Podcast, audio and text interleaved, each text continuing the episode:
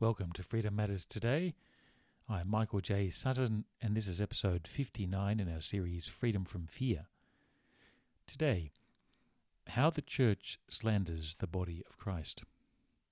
Yesterday, we discovered that the main goal of the devil is to slander, and he lusts to slander, and his target is to slander God. In one of his confrontations with the religious leaders of his day, Jesus said to them, You are from your father, the devil, and you choose to do your father's desires. He was a murderer from the beginning, and does not stand in the truth, because there is no truth in him. When he lies, he speaks according to his own nature, for he is a liar and the father of lies. John chapter 8, verse 44. The church is the spiritual heir of the Pharisees and the teachers of the law of Moses. Nowhere in the New Testament does the Bible use the Greek word that is the equivalent of the word church. It is a much later Greek word to mean a physical building of bricks and mortar designed to be a house of worship. Nowhere in the New Testament is the gathering of Christians anything more than an assembly or gathering of people and the place or church is incidental. There are no denominations in the New Testament, no bishops, archbishops, or priests.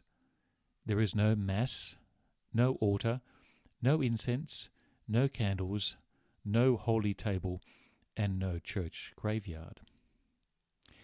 Whenever two or three gather in the name of Christ, that is church. Matthew chapter 18 verse 20.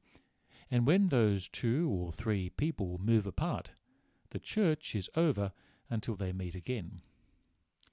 The writer to the Hebrews suggests a genuine Christian community by arguing that you should encourage each other daily. Hebrews chapter 3 verse 13.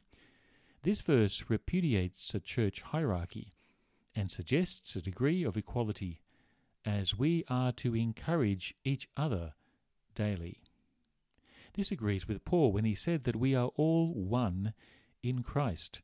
Galatians chapter 3 verse 28.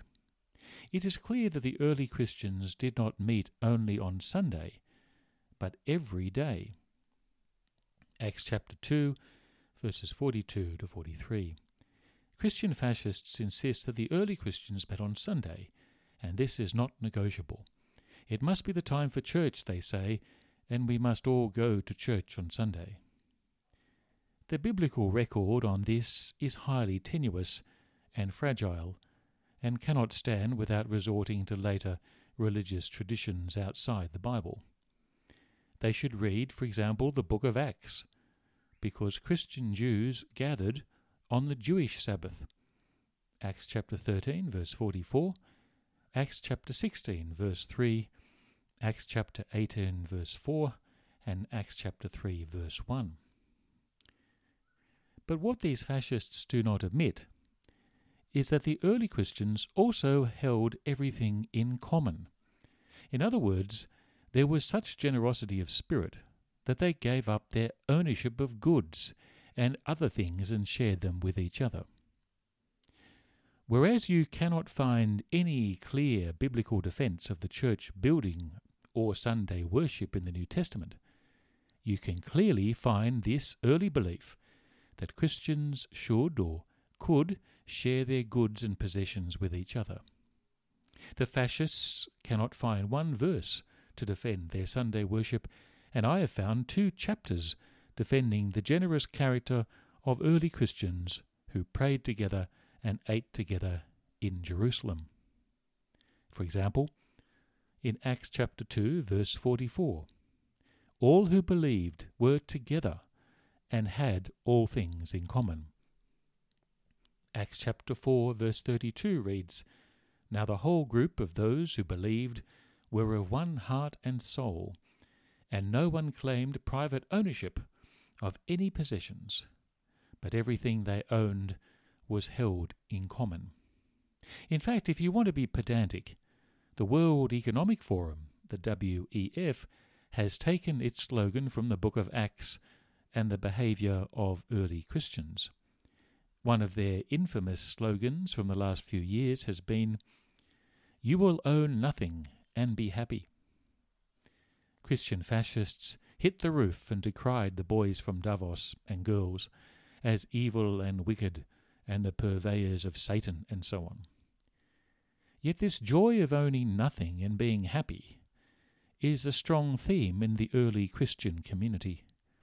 It resonates with a life of faith, a life of few possessions, of not holding things too tightly, and not defining one's faith as bricks and mortar or weekly rituals in dusty, smelly, mouldy old buildings, but lived out in the world with real people living real lives. The Church slanders the body of Christ, which is all Christians everywhere, not defined by their kinship to a building, but their relationship with Christ, who is the head of all Christians and all who follow Jesus. 1 Corinthians chapter 12 verses 12 and 27, Ephesians chapter 3 verse 6, chapter 4 verse 1 and chapter 4 verse 12. Remember, freedom matters today because you matter to God. Join me tomorrow for another episode of Freedom from Fear.